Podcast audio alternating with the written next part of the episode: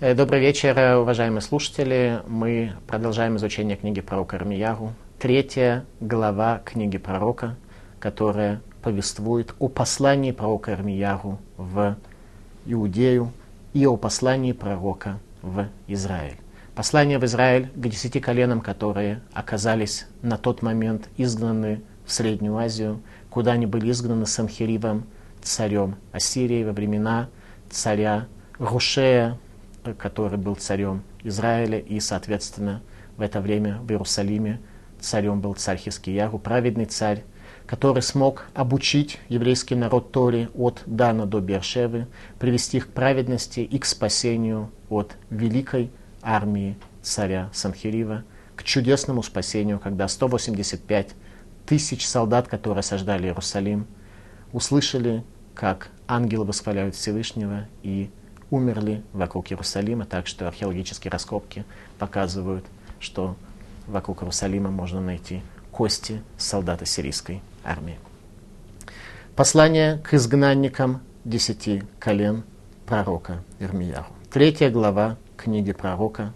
Это первая часть обращения пророка Ирмияху к колену Иуды, к колену Беньямина и к левитам, которые оказались связаны с ценностями Иерусалимского храма. Но наступает сбой, так что Иерусалим будет разрушен. Пророк Ирмияху обращается к ним следующими словами. Сказано, ведь если муж отошлет жену свою, и она уйдет от него и выйдет за другого, то разве возвратится он к ней снова? Не осквернится ли этим совершенно вся земля? А вот ты блудодействовала со многими любовниками и возвращаешься ко мне, сказал Господь. Взгляни на возвышенности и посмотри, где не прелюбодействовал ли с тобой. У дорог сидела ты ради них, как араб в пустыне, и осквернила ты землю блудом своим и злом своим. Обращение пророка Ирмияру к жителям Иерусалима, говоря, что произошел сбой в Цурата Адам, в духовной форме человека, так что Всевышний среди таких людей пребывать больше не может. Радак. Суть обращения пророка Ирмияру «Лоту хлила шувелай од, ад шетигали мярцех» «Не сможешь ты вернуться ко мне, еврейский народ, сделать шуву, раскаяться, вернуться ко мне до тех пор, пока не будешь изгнана Иудея со своей земли». То есть изгнание будет, безусловно, декрет об изгнании подписан в дни правления в Иудее нечестивого царя Минаше. В этой шви шам емим рабим, и будешь ты в изгнании долгие годы, ад шатишкихи авонеха решен, пока не забудешь ты о прошлом грехе своем, пока не очистишься ты от прошлого своего греха. Вело яле аллибех от авудат гилулим. И больше не будет сердце твое желать идолослужения. А именно, нам необходимо понять, в чем была причина того, что главным испытанием периода Танаха, особенно конца периода Танаха, было идолопоклонство. То есть люди имели тогда главные стремления своего злого начала не так, как их сформулировал Фрейд в аспекте того начала, которое Фрейд считает основным, и не так, как это сформулировал Адлер в аспекте стремления к власти. Людей не волновало ни то, ни другое, тем более не прием пищи, что сегодня, наверное, является центральным ецером, центральным стремлением и соблазном большей части человечества. Людей интересовало идолопоклонство. Они предпочитали оставить все свои формы развлечения и прийти к идолам. По всей видимости, это работало, это давало им какие-то объективные знания – постижение, удовлетворение в этом мире. И после разрушения храма, одновременно с пропажей пророчества, пропадает тяга к идолопоклонству в результате того, что человек теряет понимание и видение тех процессов, которые были открыты во времена храма и являлись основным соблазном человека. Говорит об этом пророк Ирмияру. До тех пор, пока не пропадет у вас стремление и тяга к идолопоклонству, будете вы находиться в изгнании многие годы. В ахарках тешуви алай, вашу После этого вернешься ты, Иудея, Иерусалим, ко мне, и я вернусь к вам, говорит Всевышний. Сказано в Талмуде в трактате Йома, Гдулат шува шедухает лота асеша бетура, великат шува, которая отталкивает запрещающую заповедь в Торе. А именно пророк Рамияру сравнивает еврейский народ и Всевышнего в аспекте отношений между ними с мужем и женой, которая совершала блуд под ним в рамках связи между ними. И говорит пророк, что если там, в случае с мужем и женой, запрещено человеку вернуть жену, которая совершила блуд, или даже в случае развода с ним вышла замуж за другого, потому что иначе, говорит пророк, блудодействием будет покрыта вся земля, то Всевышний ждет возвращения своих блудных сыновей, ждет их возвращения, и этим отталкивается запрещающая заповедь Торы, то есть это то, что дает возможность нам вернуться к Всевышнему. Под чувой возвращением для тех поколений, которые имели духовную практику, имеется в виду раскаяние в своих грехах и возвращение к истинной картине мира. Что касается нас с вами, большей части, речь идет о строительстве в себе новой формы, новой конституции, которую мы не знали прежде, возвращение к той духовной форме, которая является той самой идеей, ради которой Всевышний создал мир. Иными словами, нам нужно вернуться к пути, что предполагает следующие факторы – изучение Торы, соблюдение заповедей и очень много, о чем свежие Балейчува не очень сильно задумываются, это о изменении своих качеств. Одна из задач, которая стоит перед нами, это перестать иметь те качества, которые были у нас прежде, которые мы получили в тех странах, которых мы проживали, и приобрести еврейские качества наших працев. Это задача, которая перед нами стоит. Рамхаль, один из величайших итальянских каббалистов, сформулировал этот принцип следующим понятием «ранхагата и худа» – правление единством, что Всевышний управляет этим миром в основном методом награды и наказания, когда человек получает награду за свои добрые дела, наказание за свои грехи, и есть у него правление единством, ибо это как раз и соответствует той цели, ради которой создан мир, чтобы человек раскрыл перед собой единство Всевышнего. Веймну ревавим умалкош логая, умецах ишазу нагаялах мяндги калем. И пропадут дожди, и не будет раннего дождя, ибо чела женщины-блудницы было у тебя, отказалась ты пристыдиться, говорит пророк об образе еврейского народа периода разрушения храма. Мецах и Шазуна, лоб женщины-блудницы, это главный сбой, который был у человека. Какой символ, каково символическое значение лба в иудаизме. Обрати внимание, что за лбом скрыт мозг, а за чертой мозга находится возвышенная божественная душа. При этом лоб, если мы возьмем все элементы лица человека, на самом деле является самым маловыразительным органом нашего лица. Обычно мы ориентируемся по глазам человека, мы ориентируемся по каким-то другим его элементам. Тем не менее, лоб с точки зрения иудаизма означает интегральное, принципиальное движение человека в этом мире. Мецах Иша Зуна. Лоб женщины, блудницы, тот лоб, который не верен завету, тот лоб, который не верен духовной форме, которая надлежит быть у человека, живущего служением Всевышнему. Мецах Иша Зуна лоб женщины-блудницы, которая стремится только к блуду, которая стремится к динамике, к изменениям, к развлечениям. Раши. Миант и Калем. Раша отмечает, что это человек, который отказывается пристыдиться. Можно иметь лоб женщины-блудницы и при этом считать, что все в принципе нормально, и так жить правильно, и такая жизнь надлежащая – Тогда человек просто не увидит причины для стыда. Это в основном уже касается нашего поколения. То поколение, о котором говорил про Кармияру, будучи их современником, они понимали, что жить так неправильно, но не отказывались пристыдиться. Когда человеку было еще стыдно, то можно было говорить о его изменении, о его динамике. Тогда человек отказывался пристыдиться. Говорит Раши. Шегаит мимаэнет бетохахата навиим вело буша мипнегем, что не прислушивалась ты к убеждению, к увещеванию пророков и не ощущала стыда от их слов. Люди видели истину, понимали, что они идут путем лжи, и при этом никакого стыда у них не было. Что происходит в результате? Закрытие дождей на небесах. Талмуд в трактате Танит, трактат, который занимается вопросами постов в Израиле, в первую очередь по причине отсутствия дождей.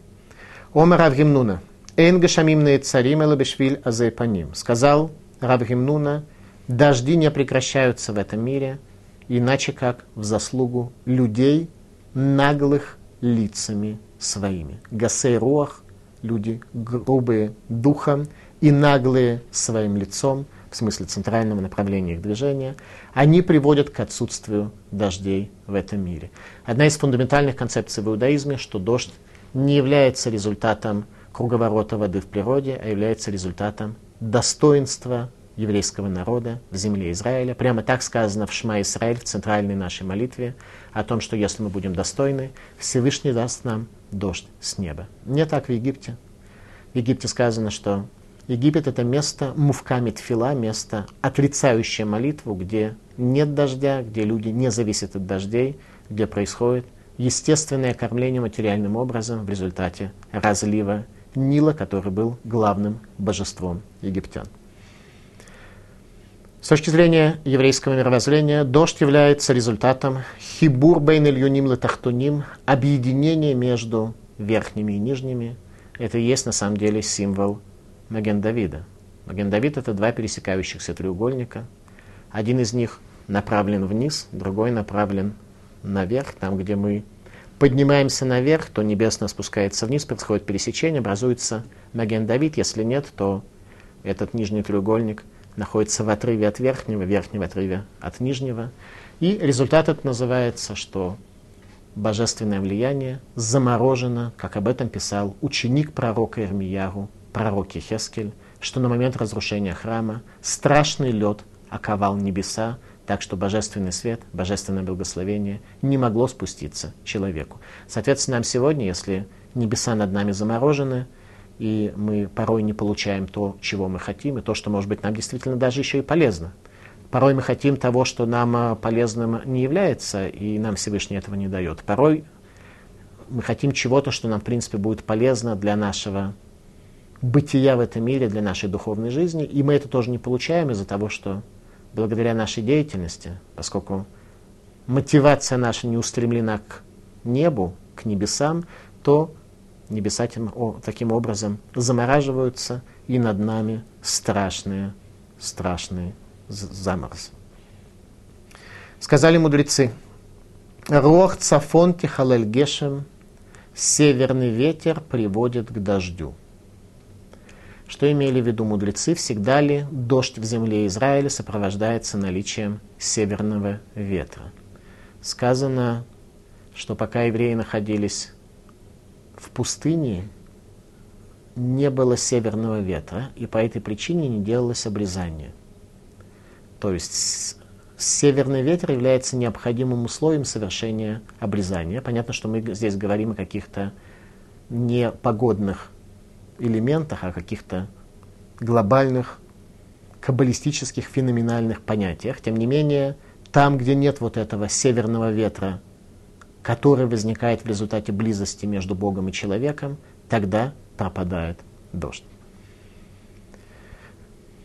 Сказали Хазаль, сказали еврейские мудрецы, «Коля дамши ешбу азут по ним, каждый человек, у которого наблюдается наглость в лице его, баядоша никшаль вера, очевидно, что он имеет грех, что он в этом грехе прозябает. Потому что тот человек, который не готов принять истину, который не раскрывает свое сердце, свое знание, свое постижение для видения истины, у такого человека, безусловно, будет сбой. Такой человек откажется от истины ради своего я, ради своего эго.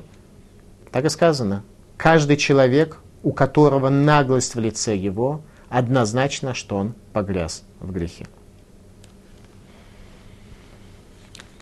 Разве не обращалась ты ко мне только что, Отец мой, ты наставник юности моей? Всегда ли будет помнить он зло и хранить его вовеки? Вот что говорила ты, а делаешь зло, как только можешь. Алуф Нурай, отец мой, наставник юности моей. В какой ситуации община Израиля, не оставляя греха, обращается с такими словами к Всевышнему? Вечно ли будет помнить он зло? Говорит Малбим, в какой ситуации евреи обращаются? Галомиата шат цлихалы матар. Разве не сейчас, когда есть у тебя потребность в дожде. Отсутствие дождя в Израиле означает однозначно засуху и голод. Тогда, когда происходит засуха в результате отсутствия связи между верхними и нижними мирами, то люди начинают обращаться, при этом зачастую внутренние глобальные изменения они не совершают. Говорит Радак. Кахайом римгем, веганави умерлахем, гиней дибарти, Ветасигара Ватухаль. Так говорили они. Кто они? Лжепророки. А пророк, истинный пророк, Ирмияу говорит им, так говорил, говорил я, а вы делаете злое и пытаетесь в этом мире иметь успех. И сказал мне Господь в одни царя Иошиягу, Видел ли ты, что делала распутная страна Израиль? Шла она на каждую высокую гору и под каждое зеленеющее дерево и прелюбодействовала там. Распутная страна Израиля, десять колен, северное царство Израиля, которое на тот момент уже более ста лет находилось в ассирийском изгнании и практически уже пропало и ассимилировалось на тот момент. Разврат Израиля, десяти колен Северного царства в тени деревьев леса. В чем заключалась суть соблазна и идолопоклонства? Абарбанель. Авода зараша раев дим тахат колец ранан, легорид микухот ильюним тувот мидумот умараба ахрона. Абарбанель, великий испанский каббалист. Авода зара, идолопоклонство, которому служили под каждым зеленеющим деревом. Суть его заключалась в том, чтобы спустить в этот мир силы возвышенные и добро, медумот, воображаемую пользу, и горечь остается в конце. В результате остается горечь. Тогда, когда человек проникает за зону допустимого, за зону разрешенного, он получает большое удовлетворение – которая завершается, как правило, горечью. В этом суть заповедей, поэтому Всевышний дал нам заповеди, поэтому Всевышний осветил нас заповедями, показать, какой путь приводит человека к истинным достижениям, не к воображаемой пользе, а к истинной пользе, и сладость и удовлетворение у человека остаются в конце, так что ему нечем ожидать, нечем ему раскаиваться и сожалеть в конце жизни. Соблазном к деревьям леса, народ заменил стремление, надлежащее стремление к дереву жизни, Иерусалимскому храму. Чему в первую очередь служили в конце храма? На самом деле, тому же, что и сегодня. Достижением рук своих. Главный идол, который был у человека тогда, как и сегодня, достижение рук своих. Илкут Шимони, Мидраш Илкут Шимони. Омер Раби Акива, Коль маком шатам уцерар гавуа, вегива ниса, веэцранан, да шеешам авудат илилим. Каждое место, где ты находишь, говорит Раби Акива, высокую гору и холм, высоко поднимающийся, и зеленеющее дерево, знай, что, е, что есть там идолопоклонство, говорит Мидрашил Кучимони. То есть это надо понимать и в простом, и в более сложном, более тайном смысле. В простом смысле действительно люди находили какие-то горы, какие-то холмы, и им строили там всевозможные изваяния для того, чтобы им служить. Но на самом деле у каждого из нас в нашей жизни есть какие-то горы, есть какие-то холмы, какие-то зеленеющие деревья, которые мы посадили в результате деятельности нашей, изделий наших рук. И мы поклоняемся в первую очередь. И после того, как она делала все это, имеется в виду Израиль, 10 э, колен, которые пропали, я сказал, вернется ко мне, но она не вернулась. Израиль, народ, страна на иврите в женском роде. И видела это вероломная сестра ее Иудея. И увидел я, что после всего этого прелюбодействовала распутная страна Израиль, и отослал я ее, и дал ей разводное письмо. Не побоялась вероломная сестра ее Иудея, и пошла, и прелюбодействовала она. То есть Всевышний дает Израилю, десяти коленам, как говорит про Кармияру, разводное письмо, он еврейский завет, который был принят на горе Синай, с десятью коленами прервал и разорвал. Прервалась связь, понятие мецва, как то, что соединяет Бога и человека, давая возможность в результате человеку, исполняя эту мецву, оказать влияние на все мироздание, эта связь прерывается с изгнанием десяти колен. Иудея, однако, ничему не научилась на примере изгнания Израиля. Малбим отмечает, что в определенной мере состояние Иудеи было хуже, чем Израиля. Израиль предавался греху открыто, а Иудея в тайне, ибо Иошиягу был праведный царь во времена начала пророчества про Ирмияру. Он искоренил повсеместно Аваду Зару, идолопоклонство – и не допускал греха, поэтому в Иудее грешили тайно. Человек, совершающий грех в тайне, в определенной мере совершает преступление еще большее, чем человек, который делает это явно, потому что он отрицает Рашгаху, божественное проведение, божественное проведение в результате оставляет человека, и человек становится одиноким и жалуется вследствие, что Бог забыл его, что Бог не показывает ему свою руку, а Всевышний относится к человеку по принципу, который сформулировал царь Шломо. Если ты обращаешься к Всевышнему, то Всевышний обращается к тебе. Ты отворачиваешься от него, он оставляет тебя. Сефер Критут, расторжение завета, это одна из самых фундаментальных тем, которые волновали человека периода разрушения храма. А именно еврейский народ, когда принимал Тору на горе Синай, то он в определенной мере принял Тору обусловленно. А именно на условиях божественного присутствия, связи между Богом и человеком, связи абсолютной связи, адекватной связи, в которой мог убедиться любой человек, придя в Иерусалимский храм. Как то сказано, что любой человек, который в течение дня был в Иерусалиме, он лишался свободы выбора, он уже был не в состоянии сделать грех. Об этом сказано было в период, когда Иерусалимский храм существовал, когда там было божественное присутствие.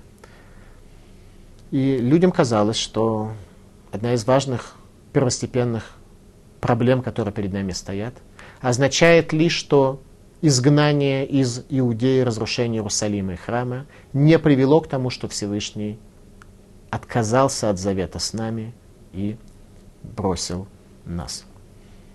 Сефер Критут – расторжение завета. Пророк Ирмиягу сказал в нашей главе следующие слова. «Веетен эт сефер критуте але, и дам я, и дал я разводное письмо в руку ее. Всевышний расторг завет с вами, изгнав вас со святой земли, говорит пророк. Пророк Исаия, Ишаяу Ханави. Эйзеру сефер критут и махем ашер шалахтия. Где же в руке вашей разводное письмо, которым изгнал я вас? На первый взгляд мы находим спор между пророками.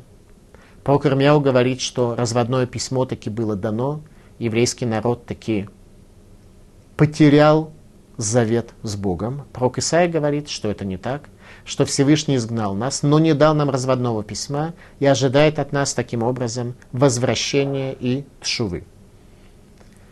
Радак объясняет, что на самом деле между пророком Ирмияру и пророком Исаи не было спора. Пророк Ирмияру говорит свои слова по отношению к Израилю, а пророк Исаия говорит свои слова по отношению к Иудее. Завет с коленами Иуда, Бениамин и Леви никогда не будет расторгнут, а завет с десятью коленами был расторгнут. Сказано в Торе в книге Вайкра, следующие слова, 26 глава. Вав гамзот барайотхем берецойвехем ло маастим вело галтим легафер там. И даже все это в земле врагов ваших, не презрею я вас и не возгнушаюсь с вами для того, чтобы нарушить завет мой с вами. А именно Всевышний прямо в Торе сказал следующее. Во-первых, что будет изгнание, что мы окажемся в чужих землях, и при этом сказал, что он не возгнушается нами, и что он не оставит завет с нами, не изберет никакой другой народ и не откажется от того избрания еврейского народа, которое было сделано им прежде.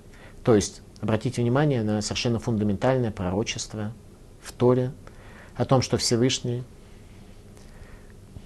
во-первых, изгонит нас в землю врагов, но не возгнушается нами, а если мы будем находиться в своих мерзостях, так что действительно у Всевышнего будет основание возгнушаться нами, то Он будет заботиться о том, чтобы мы эти мерзости путей своих оставили. То есть, попросту говоря, нам в изгнании будет плохо.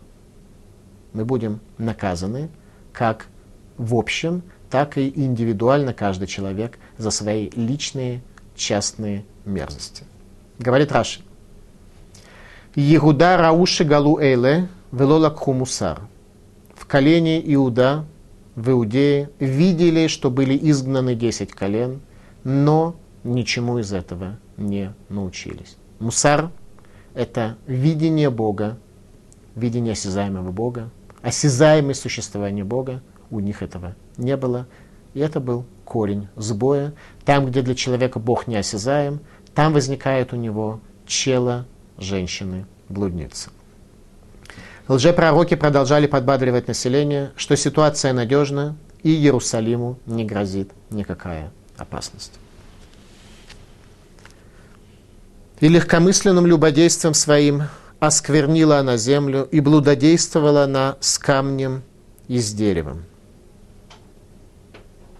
Ветинеав эдга эвен вэдгаэц и покрыла блудодейством дерево и камень. Ибн Эзра. Вейн рауй лефарсем гатуева газот. И неуместно сделать достоянием гласности те мерзости, которые были в Иудее. Малдом. Ватинаф это Эвен и покроет благодействием камень, быцина, лоаль коль гаргавуа, камишува Исраэль, рак берестер, вехедзе горо ютер шезе она векфера башгаха. Ватинаф это Эвен и покрыла блудодействием камень скрытно, но не на каждой высокой горе, как ушедший Израиль, а только в сокрытии. И этот грех в определенной мере больший, поскольку это отрицание божественного присутствия, отрицание проведения. Речь идет о правлении праведного царя Иошиягу, который искоренил идолопоклонство, и народ был вынужден вести себя корректно и адекватно, согласно закону, но не у всех в Израиле это привело к глубинным духовным изменениям. А ко всему этому не вернулась ко мне всем сердцем своим Иудея, вероломная сестра ее, то есть вернулась, но не всем сердцем, не все вернулись всем сердцем, а лишь притворно сказал Господь. И сказал мне Господь, праведнее оказалась душа распутной страны Израиль, чем вероломной Иудеи.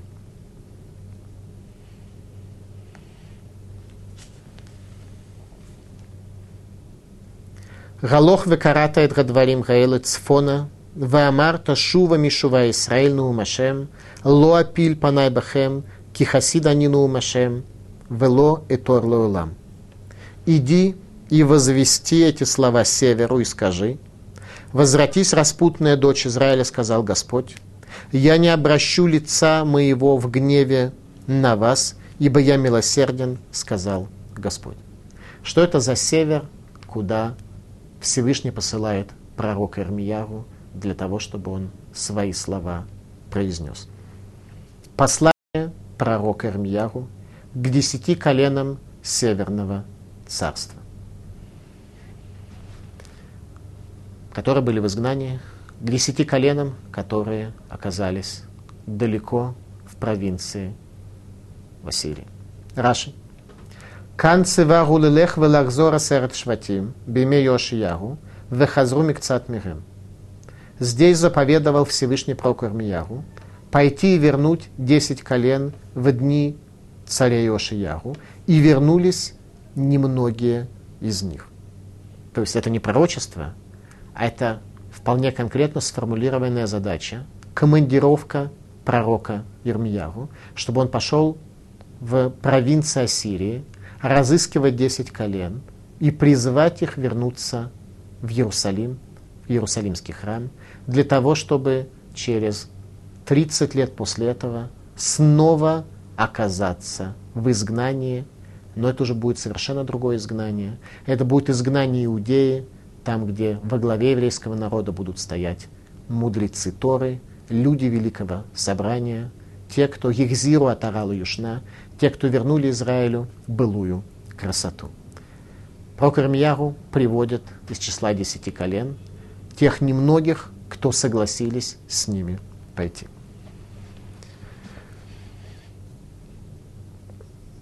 И эти представители десяти колен принимают участие в миссии еврейского народа. А суть миссии еврейского народа – это привести Машииха в этот мир, раскрыть в этом мире единство Всевышнего. У каждого колена Израиля, у каждого из 12 колен есть своя особая миссия, особое предназначение, особые способности. Так что еврейский народ свою задачу исполнить не может, если в его среде не находятся представители всех 12 колен. Радак. Рамаз лагем, шатидин лашув бахрита ямим, везе шамар лоитор лойлам. Здесь также наблюдается намек на то, что в дальнейшем представители этих десяти колен, кто не пошел с пророком Армияру, их подавляющее большинство, они вернутся назад в конце дней, что Всевышний не будет их с них взыскивать вечно, то есть даже те люди, с которыми был разрыв завета, согласно пророчеству пророка Ирмияру, в конце дней, когда истина раскроется, вернутся назад. То есть о ком мы говорим? Мы говорим с вами о тех, кто живет сегодня в Афганистане, в Пакистане, кто не очень даже представляет, что они относятся к еврейскому народу. Из них миллионы, кто являются евреями, по прапрапрапрабабушке, придут в землю Израиля с приходом Машииха и поймут, что если сегодня они занимаются мусульманской террористической деятельностью, что ошибка была в руке их. К приходу Машииха все мы поймем, что многое из того, что мы делаем и чем живем, это была глобальная ошибка, и нам станет очень стыдно. Это послание касалось остальных тех, кто не вернулся в Иерусалим с пророком Ирмияру. То есть Всевышний посылает пророка Ирмияру в Среднюю Азию, и люди с ним идут. Но осознай вину свою, что против Господа Бога твоего ты грешила, и направила стопы свои к чужим под каждое зеленеющее дерево, а голосу моему вы не внимали, сказал Господь. Возвращение требует осознавание греха, а грех хет означает сбой, означает сбой мотивации, сбой понимания этого мира, когда человек пропитывается суетой, которую он принял, за которую он следует, оставив завет. пророчество о конце дней и приходе Машиих. «Возвратитесь, дети отступники, — сказал Господь, — ибо я властелин ваш, и возьму вас даже одного из города, двух из семьи, и приведу вас в Цион». Говорит Всевышний, что каждого еврея, где бы он ни был, растворен среди народов мира, одного из города, Всевышний всех их возьмет и выведет тогда, когда наступит конец дней. Нас Он тоже выведет, когда наступит конец дней, приведет к отстроенному Иерусалиму. Вся разница только заключается в следующем. Будем ли мы на протяжении этого времени принимать участие в тех процессах, ради которых создан мир, или нас приведут, э, а сами мы никакого участия в этом не примем. Говорит Мидраш. Анухи балти бахем, я стану вам господином, хозяином, демашма, гачува, эйна минга адам, вги мицата кодыш баруху, шугурем ло был שגורם לו שישוב, לא קשה, רע מהערבה, רע מהירה, רע על ידי איסורים על האדם, ומחמת איסורים חוזר בתשובה. Говорит Всевышний, что он станет нашим хозяином, когда божественность станет объективной реальностью, данной нам в ощущение. Так еще раз, зависит от нас или нет. Мы должны сделать шву или Всевышний э, против воли приведет нас к исправленному миру, где Бог станет объективной реальностью.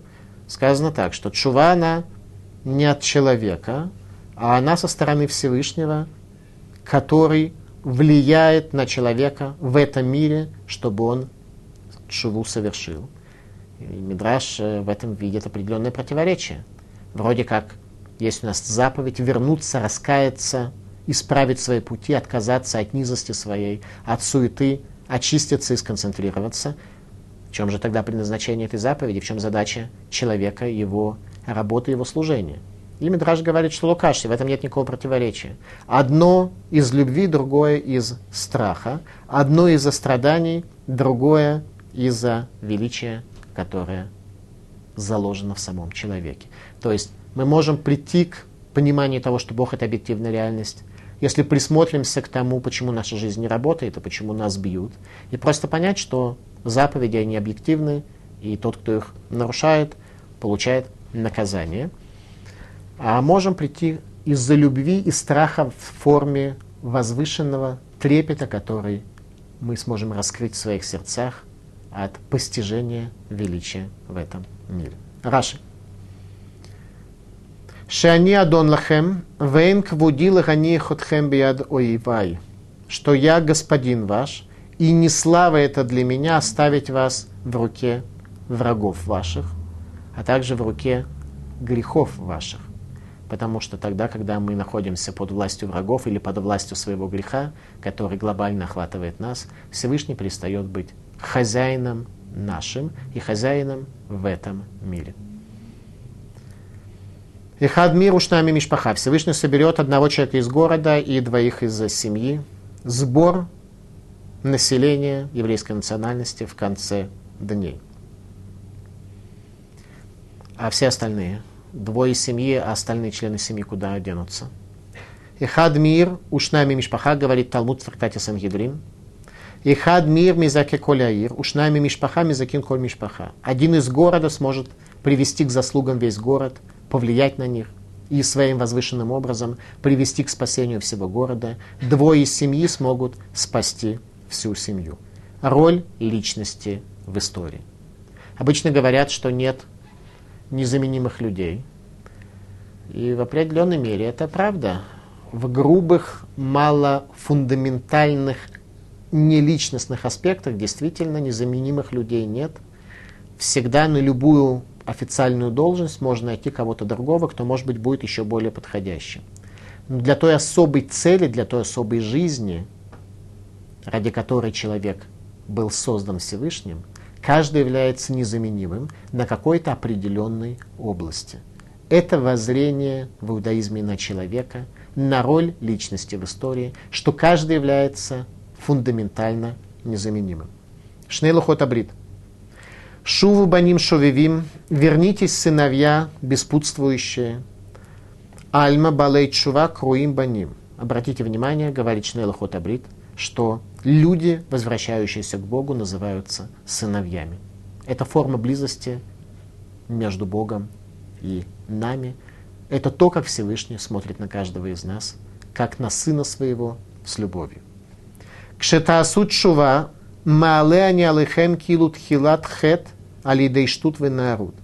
Тогда, когда сделаете вы чуву, вернетесь вы к Богу, то я отнесусь к вам, как будто начало вашего греха было последствием глупости и юности лет ваших. Всевышний ждет нас и принимает нашу чуву. «И дам вам пастыри по сердцу моему, и будут они питать вас познанием и мудростью». Всевышний имеет определенные претензии к лидерам государства Израиль, к лидерам еврейских общин, в случае, если они не являются пастырями Израиля по духу своему, если они пасут стадо ради своих должностей, ради своих зарплат, ради своего славы, почета и других социальных достижений. Руэ Руах, духовный пастырь, это то, что ждет Всевышний от каждого из нас, ибо если мы созданы по образу Всевышнего, имеется в виду, что каждый из нас является царем в своем царстве, является пастырем по отношению к тем, кто в его царстве проживает. И от нас требуется, как от пастырей, очень много. Понятно, что от пастыря еврейского народа в любом смысле этого слова требуется намного больше, не дай бог, если они со своими задачами не справятся по причине халатности, по причине отсутствия желания, интереса и по причине мотивации исключительно корыстной, то наказание может быть очень большим. Сказано в книге Шомер Мицва, Шерашем и Хадеш лахем манавиим, Шеярум бемарем тоим, вейламдум дерахаэмет. Что Всевышний в конце дней – восстановит пророчество, которое пропало с разрушением храма, и будут пророки учить человека, в чем те заблуждаются, и приведут их к пути истинному. То есть пророк сможет увидеть корень души человека, понять его недостаток и сможет изменить для этого человека восприятие действительности, так что человек сам воспримет это назидание. Сегодня у нас это в определенной мере дано мудрецам Торы, которые могут помочь человеку отказаться от суеты путей своих. Это и есть суть послания пророка Ирмиягу к десяти коленам Израиля о разрушении Иерусалимского храма. И люди пошли за пророком Израиля, и сегодня они живут среди нас, их потомки живут среди нас, и они обеспечивают вечность Израилю своими заслугами, своим участием в миссии еврейского народа. Ибо, как мы сказали, что каждому в еврейском народе колену надлежит исполнение своей части работы, своей части задачи, так что без них вся эта задача не будет реализована хаенефеш. Кикаванат Ашем, Гамивукешат Мимену, Гигадат, Рахман Либабай, Веруга Сехель.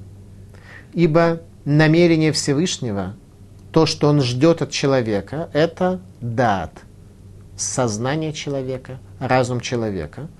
Как то сказано, что Всевышний требует от человека сердца, а сердце – это интеллект. Сказано в книге Хаей непеш. Это требуется понять. До сих пор мы как бы разделяем, что интеллект, он стоит обычно над сердцем, а сердце одно, а тут э, как бы говорится, что на самом деле – сердце это и есть интеллект человека?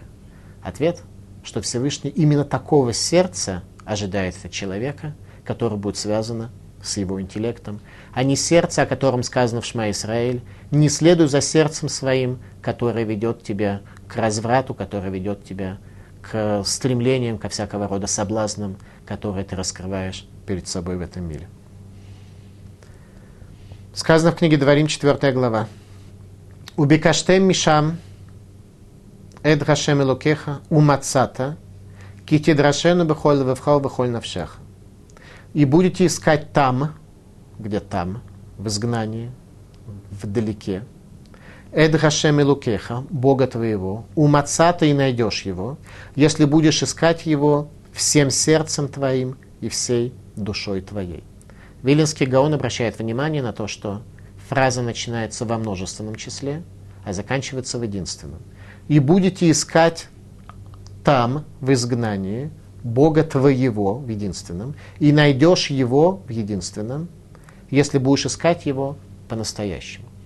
То есть искать будут многие, но найти и постичь каждый сможет сам индивидуально, своей дорогой, своим путем.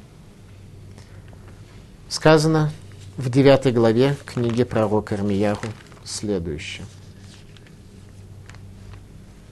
Так сказал Господь, да не хвалится мудрой мудростью своей, и да не хвалится сильной силой своей, да не хвалится богатый богатством своим, но хвалящийся пусть похвалится лишь тем, что он разумеет и знает меня, что я Господь, творящий милосердие, правосудие и справедливость на земле, ибо лишь это желание мое, сказал Господь.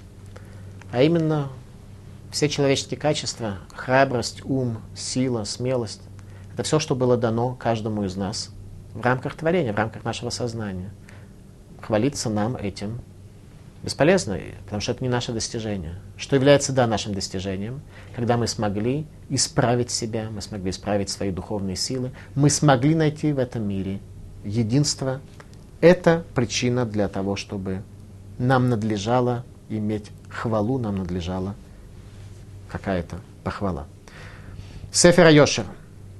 Укфи дад гасехель шиела адам, кен е масав, бемишор, веетов им Гашем им анашим, кашер амар шломо гамелах, лефисикло егулал иш. И согласно сознанию интеллекта своему, который будет у человека, также будут и поступки его прямы, и будет этот человек хорош в глазах Всевышнего и в глазах людей – как сказал царь Шломо, что согласно интеллекту своему будет восхвален человек, не согласно тому интеллекту, который врожден в него, а согласно тому интеллекту, который раскроет в себе человек, освободит его от суеты, сконцентрирует свой интеллект, воцарит его над всем человеком, над собою, и в результате придет к прямым поступкам. И будет когда вы размножитесь и расплодитесь на земле в те дни, сказал Господь, не скажут более ковчег завета Господня. Он и на ум не придет, и не вспомнит о нем, и не заметит, что нет его, и не будет он больше сделан. Ковчег завета. Люди пользовались ковчегом завета в качестве некого такого спасающего следствия, когда у человека была неприятность, э, вспоминали про ковчег Завета, который был сердцем Иерусалимского храма, и э, им божились. Говорит Малбим, Шигам шемидабрим бепирем умаскирим гдуша Таарон весефер Тура, миколь маком либам рахок минга дибур, вейн маалимото алибам. Что даже когда люди вспоминали о ковчеге Завета и о святости ковчега и свитки Торы, написанный Муше Рабейну, который в нем хранился. Тем не менее, сердца их были далеки от их слов, которые были только у них на устах. Ковчег Завета – это то, что на тот момент пророк Армияру, его уже не было в Иерусалимском храме. Царь Иошияру отстроил Иерусалимский храм и в подземельях храма скрыл ковчег Завета, чтобы он не попал в руки вавилонян, потому что ему было понятно – очевидно, что декрет о разрушении Иерусалима сбудется. То есть, когда пророк Ирмияу говорит о разрушении храма, а лжепророки с ним спорят и говорят, что все под контролем, все надежно и не ожидают нас никакие неприятности, мы должны иметь в виду, что ковчега Завета в Иерусалимском храме уже не было, а ковчег, как мы сказали, это сердце Иерусалимского храма. Иерусалимский храм уже был без сердца, которое было скрыто, чтобы вернулось к еврейскому народу лишь в конце дней. И тогда, в конце дней, не будем мы больше формально использовать божественные аксессуары, как это происходит сегодня, когда между вами и этими божественными принадлежностями пролегает бесконечность. В то время Иерусалим назовут престолом Господним. В то время это в конце дней, когда придет Машиих, пропадет зло, божественность раскроется, и мир придет к завершению исторического процесса, ради чего он был создан. И туда, в Иерусалим, соберутся все народы во имя Господа, и не станут более следовать упорству злого сердца своего. Пророчество о Иерусалиме, престоле в дни перед его разрушением. Тогда исполнится пророчество пророка Яшияру, пророка Исаи. Велуилху ода харей шеррут либам легара, и не будут они больше следовать за зловыностью сердца своего совершать зло. Малбим. Киякиру кула малхуд гашем вахдуто дарахав ветурато. Тогда все признают царство Бога как объективную реальность. Единство Его, как то, что явилось источником сотворения всего мира. Дарахав пути Его, которые Всевышний использует в рамках своего отношения к человеку. Ветурато – учение его, мудрость его, знание его о путях Бога и путях человека, который Всевышний в завете своем передал нам. Рав Ильхонен Вассерман, который погиб в Литве в девятом форте в городе Каунас, Роши Шиват, Барановичи в Западной Польше – Западной Беларуси, тогда это был восток Польши, согласно соглашению между Молотовым и Риббентропом, э, эта часть Польши была захвачена советской армией, и Рабель Хонен Вассерман, как и представитель многих других ешив, э, тогда отправились в Литву, которая на протяжении короткого времени, с 40 по 41 год, была независимой, и там он нашел свою смерть в 41 году в девятом форте в Каунасе. Раб Хонен Вассерман написал очень небольшую книгу, которая называется «Киньян имуна. Приобретение веры». Своими словами я изложу центральную мысль. Центральная мысль заключается в следующем.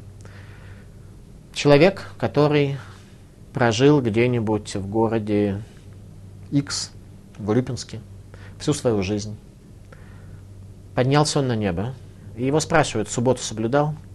Он говорит, простите, что делал? Субботу соблюдал? Соблюдал, ну, это слово такое для меня абстрактное, вообще не очень понимаю, что значит соблюдать. А субботу, а как субботу надо соблюдать? Чем суббота от вторника и воскресенья отличается? Он скажет, ну как, ты что, в синагогу не ходил? Ты равина не спрашивал? Какого равина? Да у нас синагоги никакой не было. И равина я никогда в жизни не видел.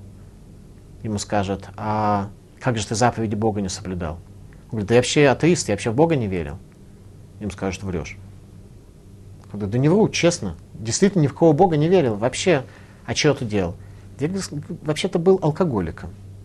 Я водку пил. Смотри, скажут ему. Ты видел этот мир, что он создан целенаправленно. В этом мире мир свидетельствует о том, что он сотворен ради какой-то цели. Каждый элемент этого мира связан с другим элементом целесообразно, целенаправленно. Мир кричит о том, что у него есть хозяин. Ты не искал, ради какой цели вообще был создан мир. Ты что, действительно считал, что мир создан для того, чтобы ты пил водку? Это и есть цель мироздания? По всей видимости, так не считал. Ну что? У тебя была пристрастность. И ты следовал за своей пристрастностью, отказался от своей работы по постижению этого мира – это более-менее обвинение, которое возникнет по отношению к каждому из нас. Когда Всевышний задаст каждому из нас вопрос, а почему ты не стал полным праведником? Мы скажем, ну как, у нас недостатки всякие были. Кто скажет, что водку любил пить, кто скажет, что другие вещи его тормозили. И нам скажут, так это и есть не защита твоя, как Саба из Наварта говорит, а обвинение против тебя – ты это свое пристрастие, пристрастность эту твою не исправил в себе. И благодаря этому ты не пришел к праведности, не пришел к вечности, а оказался весь охвачен грехом. Так это обвинение твое, а не оправдание твое. Это то, что ожидает нас. Это об этом говорит на самом деле пророк Ермияру. Что Всевышний скажет каждому из нас, где же были вы, как раскрыли вы перед собой этот ковчег завет, это сердце Иерусалимского храма. Что такое для вас Иерусалимский храм? А, вы не интересовались Иерусалимским храмом? Но он, его сегодня нет, он разрушен. А вы не интересовались, что там было раньше? А почему? Потому что у вас были другие цели, у вас были другие интересы, другие пристрастия. Вот за это мы и будем нести ответственность. И я сказал, как поставить мне тебя среди сынов и дать тебе землю вожделенную, удел прекрасный многих народов. И я сказал, ты будешь называть меня отец мой, и не отступишь от меня. Раскрыл ты Бога, чтобы назвать его отец мой. Поистине, как изменяет жена своему другу, так изменяли мне вы, сыны дома Израиля, сказал Господь. Голос слышится на холмах, мольба плача сынов Израилевых, ибо извратили они путь свой, забыли Господа Бога своего. Возвратитесь, сыны отступники, я исцелю необузданность вашу. Вот мы, мы пришли к тебе, ибо ты Господь Бог наш. Поистине лишь ложь от холмов и множество гор, поистине лишь в Господе Боге нашем спасение Израиля. Нам надо к этому прийти. Это не просто формулировка, которую мы должны здесь прочесть и сказать. Мы должны к этому с вами однозначно прийти. Это работа и задача, которую Прокор Мьяху ставит перед нами. От юности нашей пожирала мерзость это труды отцов наших. Их мелкий скот, их крупный скот, их сыновей и дочерей. Мерзость пожирала нас. Мерзость то, та туева, та мерзость, которая в злом начале человеческом находится, которая пропитала весь наш инструментарий, она ведет нас к этому сбою. И мы должны освободиться от нее, очистить сердца свои, внимать голосу Всевышнего. Предупреждение пророка об изгнании.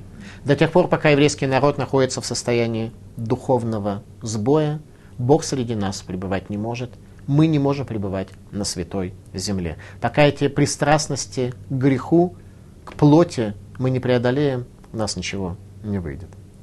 Малбим. Голос с вершины гор. Коль аль-шфаим нишма. Голос с вершины гор. Килу Исраэль домим кесе. Туэ нитхэ. וגשם דומה כרועה רועמת על הגרים הגבוהים, וקורא אל גסה אשר בעמק Шетакирет куло выташув и лав. Коль шфаим нишма, голос с вершины гор раздается. Израиль, говорит Малбим, уподобляется овце заблудшей, потерявший путь, потерявший дорогу, потерявший видение. А Рашем, Бог выглядит как Руэ, как пастух. И стоит он на вершине горы высокой и призывает овцу которая потерялась в долине, чтобы она признала голос его и вернулась к нему. А овца эта блудит, ей кажется, что все она делает правильно и поступает верно. Послание пророка Ирмияру к Израилю, к десяти коленам и к Иудее, говоря о том, что исказили вы путь свой, совершили вы зло, и что получили в результате? Мецах Иша Зуна, чела, лоб женщины-блудницы, что приводит к тому, что закрываются небеса, связь между верхними и нижними мирами пропадает, наступает засуха, голод в земле Израиля, еврейский народ остается без связи с Всевышним. Рейнтор Лоулам говорит Всевышний, что не будет он помнить зло, навеки, но готов Всевышний еврейский народ спасти, вернуть и принять нашу чуву, если мы окажемся достойными, если свои пристрастия мы исправим и от зла телесности в себе освободимся. Послание к Израилю, третья глава книги пророка Ирмияру. Спасибо за внимание.